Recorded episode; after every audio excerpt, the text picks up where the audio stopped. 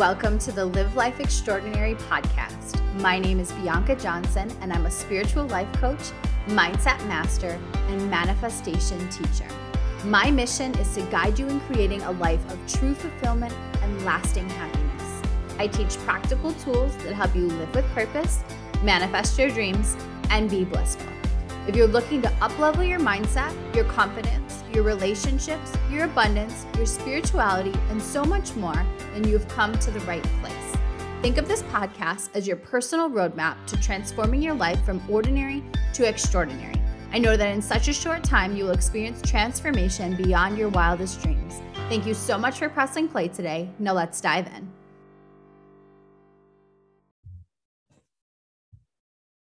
Hello, gorgeous souls, and welcome back to another episode of the Live Life Extraordinary podcast. I'm your host, Bianca Johnson, and in today's episode of the podcast, we have special guest Allison, who is a licensed therapist, and she's going to be talking to us about some of those deeper, darker, more difficult emotions and how we can start to experience them for, to live a more fulfilling life. So Allison, thanks so much for being here with us today. Thank you for having me. I'm super excited to have this conversation. Yeah, me too. Right before we started recording, I was just sharing with Allison that I feel like, you know, there's been this trend of like good vibes only and like new age spirituality and self-development and stuff like that, that's pushing people away from those more darker feelings for some reason, for fear or whatever it is. So it's a very necessary conversation. I'm very excited that she's here to share this with us. So Allison, why don't you tell us a little bit about like who you are and the work that you do and how you got involved with this work? Yeah, so um, I am a licensed marriage and family therapist in California. I have my own private practice where I focus on, you know, working with ambitious women of color, um, work through like high expectation, perfectionism, and also like those darker thoughts, like such as suicide or death or wanting to escape. Um, It's something that I've been feeling very passionate about. I remember when I went to a conference as a grad student, I saw this one book by Irvin Yalom. He's kind of like a rock star in the therapy world. Um, and, and he, and you know, not to me at that time, but then I read it and it was all about like embracing death anxiety. And I'm like, oh man, like I, like, ooh, I'm feeling this at my core. This is dark, this is deep, but it's extremely healing. So it's something that I've always kind of gravitated towards. Very cool. Very, very cool. So for people who are kind of like in this space where they're not quite ready, or they have these feelings or these thoughts that they're not quite sure what to do with them, and they're maybe not quite ready, what what is your like advice for them to get started on, you know, moving to a place of healing? Well, one of the things that, I mean, and it, I'm kind of like a broken record with it, is being compassionate, being compassionate with yourself and looking at these things from a non-judgmental stance, which I It sounds super easy, like as I say it, but it's extremely hard because we are very judgmental and we're raised to be very judgmental. So just to say, oh, be nice and to yourself, yeah, okay, got that, you know, like, no, it, it's usually not as easy. But if you're practicing being intentional with being more compassionate with yourself, um, it can, de- it gets easier over time, um, because everybody has these dark feelings. Um, maybe not always thoughts of death, but maybe like thoughts of wanting to escape. It's, I mean, for a lot of people, when you have like thoughts of suicide, it's something that it's not, the thought of suicide isn't the issue. It's the fact that something else is going on that's leading your brain to that, for most people, you know? So everybody has all these dark and uncomfortable feelings. It's, what do we do with them?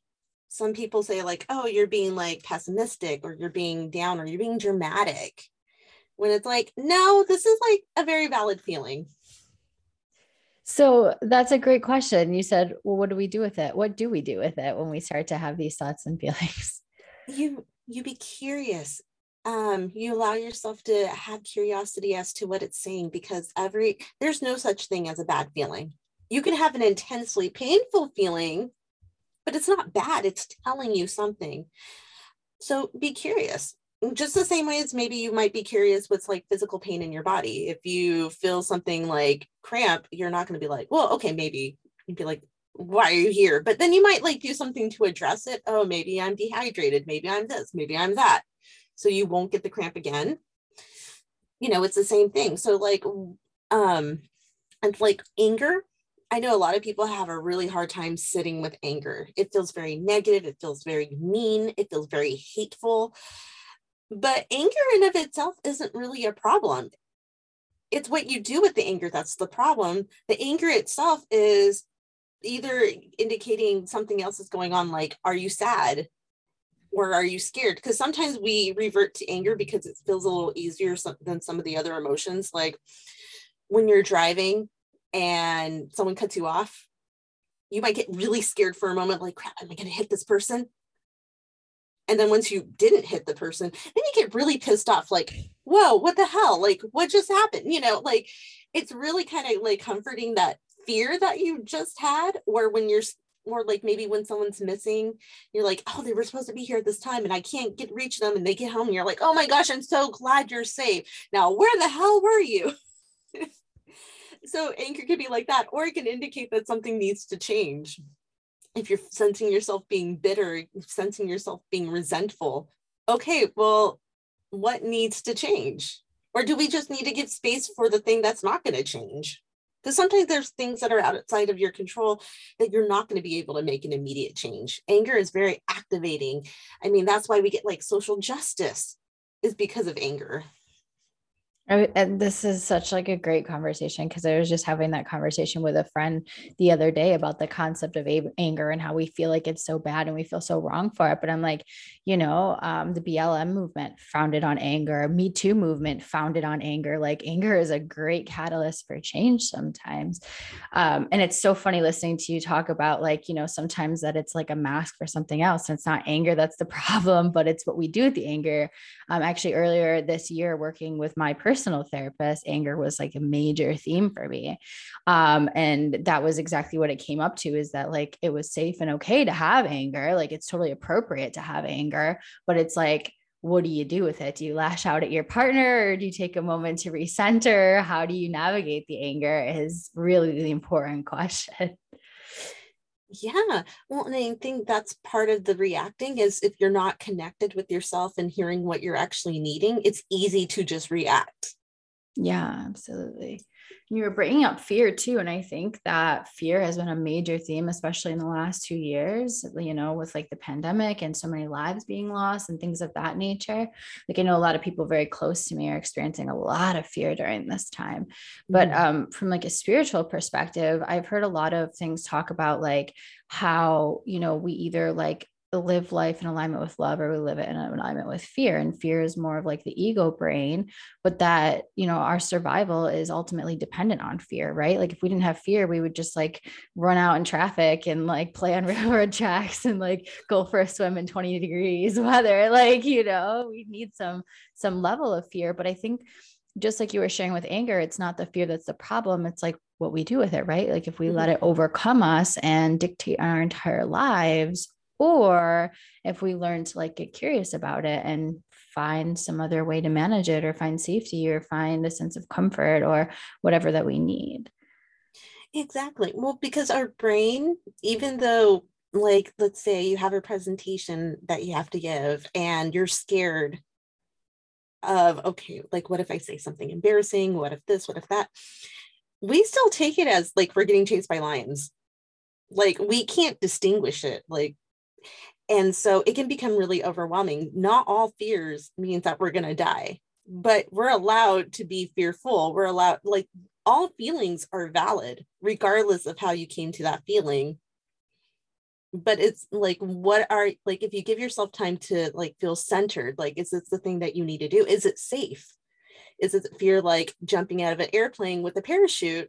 Or is it fear of, you know, doing something really dangerous where you could die? I mean, obviously parachute, you could die. I mean, there's always risk to literally everything. But I guess if you send in yourself, you're going to be able to figure out, okay, this is safe for me to be able to do this. It's scary. It's unknown, but I can, you know, but I know I'm going to be able to survive this. Yeah. I think that's an excellent point that, you know, our brain can't often determine the difference, you know? And so it's like, it's the same thing that holds us back from our dream career or asking out somebody that we really like, or, you know, putting ourselves out there is the same like kind of survival thing. Cause our brain is just like, oh, fear, that must mean survival is at stake here.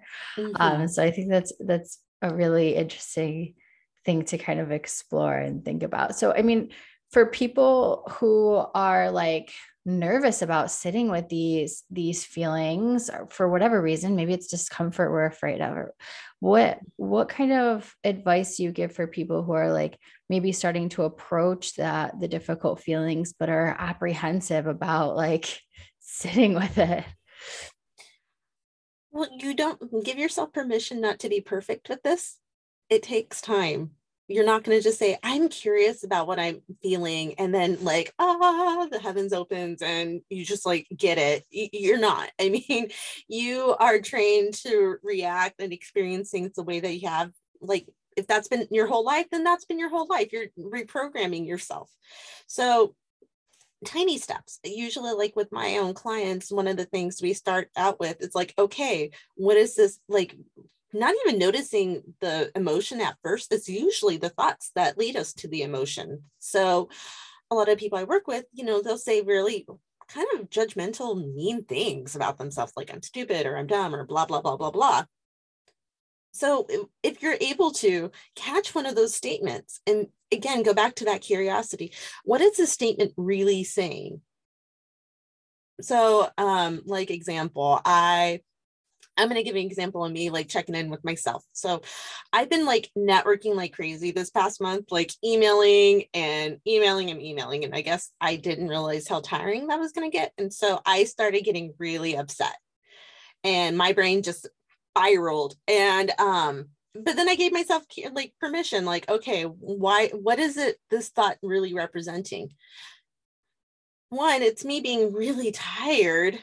And two, it's me being really scared. I'm scared of being disappointed if the things that I want to do isn't going to work out. I'm scared of this. And then I let myself be okay with being scared with that, because being like disappointment isn't always bad. Disappointment. I mean, okay, it's not like a fun feeling. I mean, I wouldn't really like push that on people, but it really just indicates how excited I was for like the thing I was doing. And so, yeah, so I was able to not spiral as hard because I was able to give myself permission to like, okay, let me pick this thought. Okay, what's underneath that thought? And sometimes you really have to keep digging and digging because we're going to try to keep ourselves safe. I mean, but that's why, you know, but that's why like I see a therapist, and that's why other people see therapists, because sometimes we're like, ooh, this feels really painful and I want to go there. Oh, but I need somebody else to kind of help guide me through that. For sure. Hold, having someone to still like offer uh, a little love, support, and guidance goes a long way. Yeah. I've noticed mm-hmm. that too. I've done a lot of the digging work myself as an individual, but then there's every once in a while, I'm like, I really just need to work with someone else for a little while here. That's funny. I think too, one of the things that I, that I've noticed in, in learning to be more present with my emotions and, you know, get curious about them is that some emotions feel very similar. Like, anxiety and excitement feel very, very similar. And so, you know, I would have something like major going on in my life that's maybe a really positive thing, a really awesome thing.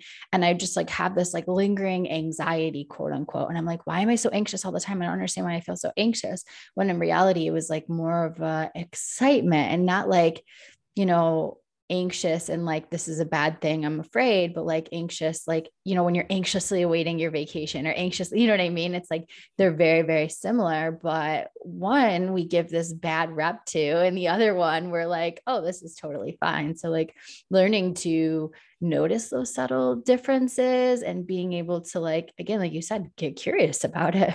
Mm-hmm, exactly.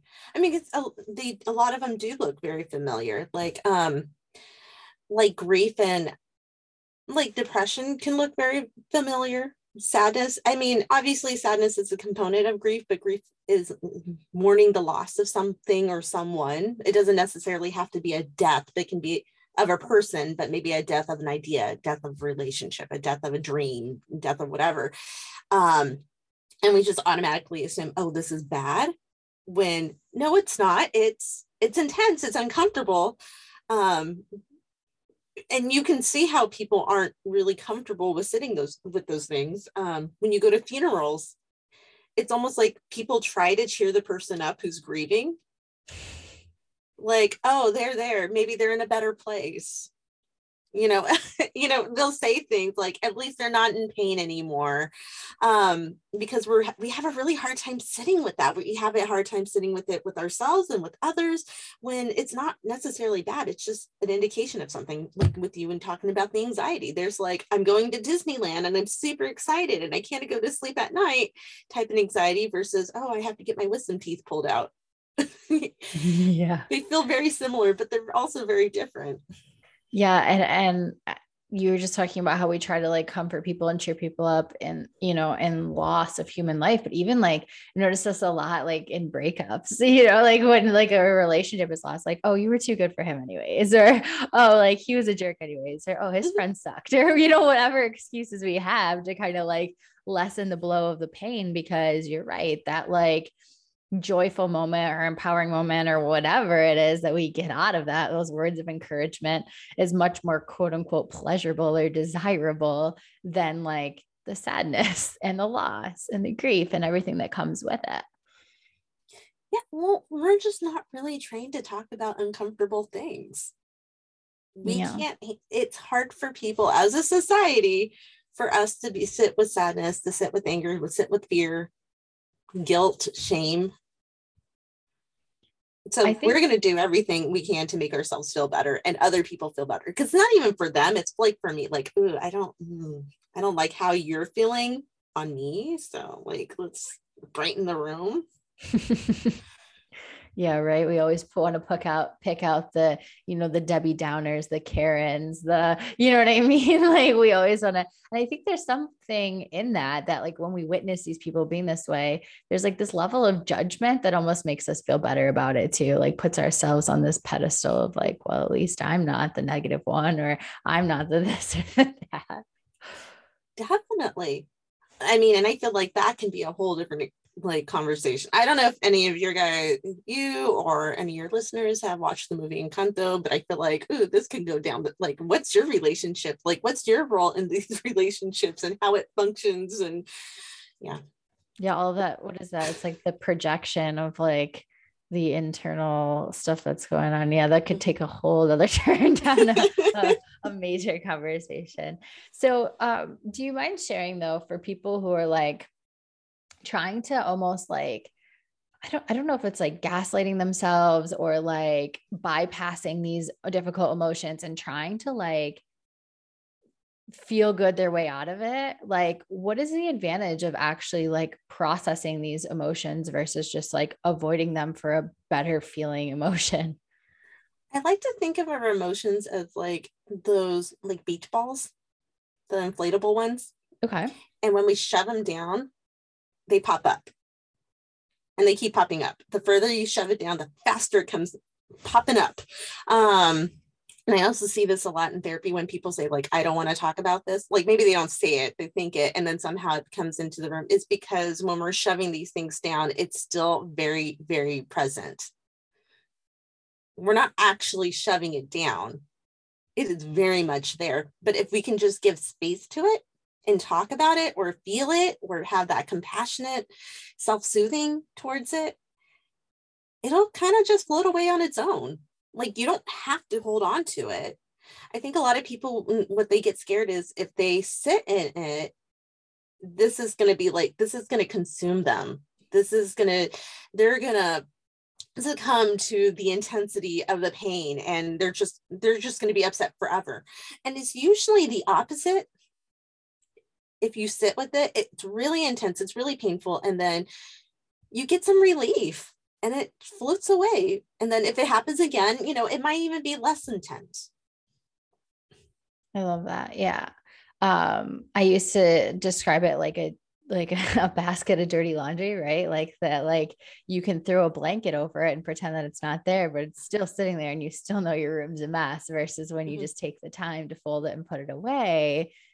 Then it's put away and it's not just kind of like mm-hmm. hanging out in the corner with a blanket over it, like pretending like it doesn't exist. It's funny. Exactly. Yeah, I, I love it's, the analogy though of the of the beach ball and pushing it down, because you know we've all done that as kids, right? Or boogie boards or something that we push under the water and kind of prevent it from, yeah, yeah. And the further you push it down, like you said, the faster and the harder it comes up.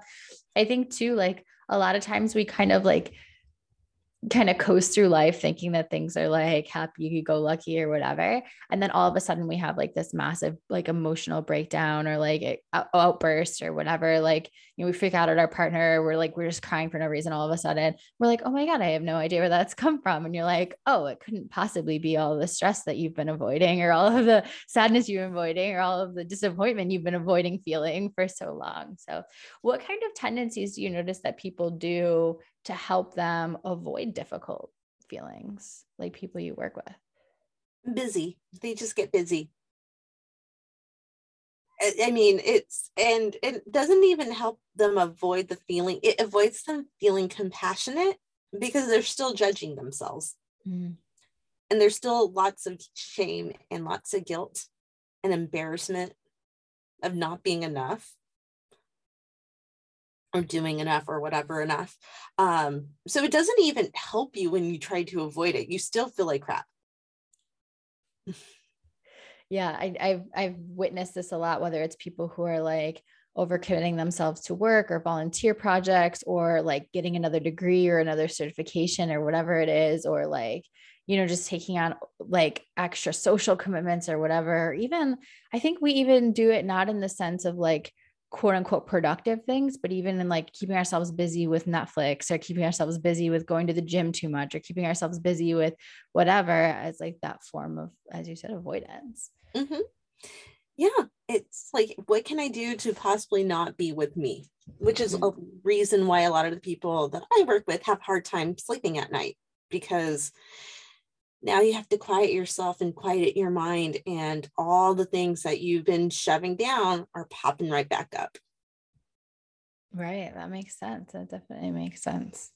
Well, this has been a really fun and interesting conversation. And I hope that it inspires some people who are maybe like, you know, because I think sometimes it's hard to recognize like when you are doing the busyness thing, you know, like hard to th- go like, oh, I'm keeping myself busy because I'm avoiding dealing with, you know, difficult emotions. So I hope that if there are people who are kind of like struggling, but aren't sure what the underlying things are, that this maybe sheds some light for them that like, oh, why am I doing this? Like, you know, what else could be going on, and how, how can addressing this lead to a more fulfilling life for myself? Right. Yeah. Well, I mean, because once it's addressed, again, you get that relief and you really get in tuned with what you're wanting to do or what you're needing to do. It might be hard to do the thing. Like, let's say if the anger pops up and it's because somebody's violating their boundaries, which, by the way, a lot of people don't know about their boundaries until someone violates them.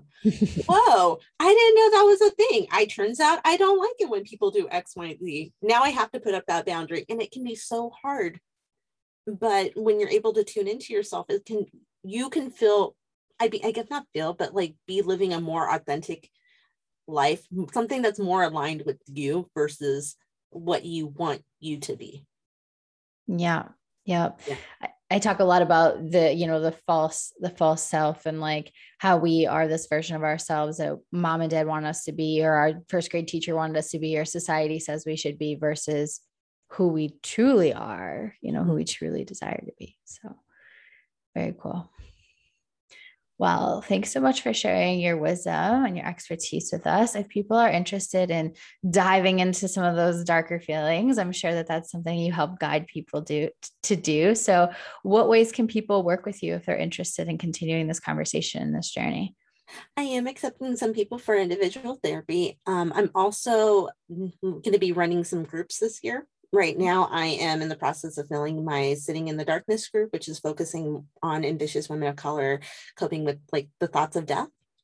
Um, but hopefully later on this year, I'll also have like a, a group for, you know, working, you know, working through perfectionism, those high expectations, and learning to let them go. Awesome. Those are so needed. I'm so excited to see how that, those journeys like assist people this year. Um, and so if people want to follow you online or anything like that, where can they find you? Yes. Um, I'm on Instagram at Allison Gomez L M F T. Um, and I'm Allison Gomez with one L. a very special kind. Awesome. And do you have a website too where people can find your your services? Yes. Um, w w w dot allison gomez m f t dot com. Awesome. All right. And so all of Allison's information is going to be in the show notes for you guys if you want to access her a little bit quicker and easier. Allison, there is one signature question that I always ask, um, because this is the Live Life Extraordinary podcast. I'd love to know, what is your de- definition of an extraordinary life? I think just living and doing the things that you want, regardless of the fear. Like just going for it, being bold and being visible, being seen, not like forcibly being seen, but like not hiding. Yeah, I love that. Well, Allison, thanks so much for joining us on this week's episode of the podcast. And listeners, thanks so much for tuning in today. We can't wait to connect with you guys again soon. Thanks so much for tuning in to today's episode of the Live Life Extraordinary podcast. If you enjoyed this episode, please subscribe to the podcast at biancamjohnson.com forward slash LLE podcast, which is linked in the description box for easy access. When you subscribe to the podcast, you'll receive weekly notifications when new episodes are released, as well as a free higher self guided meditation to get you started on your journey of becoming your best self and creating your best life.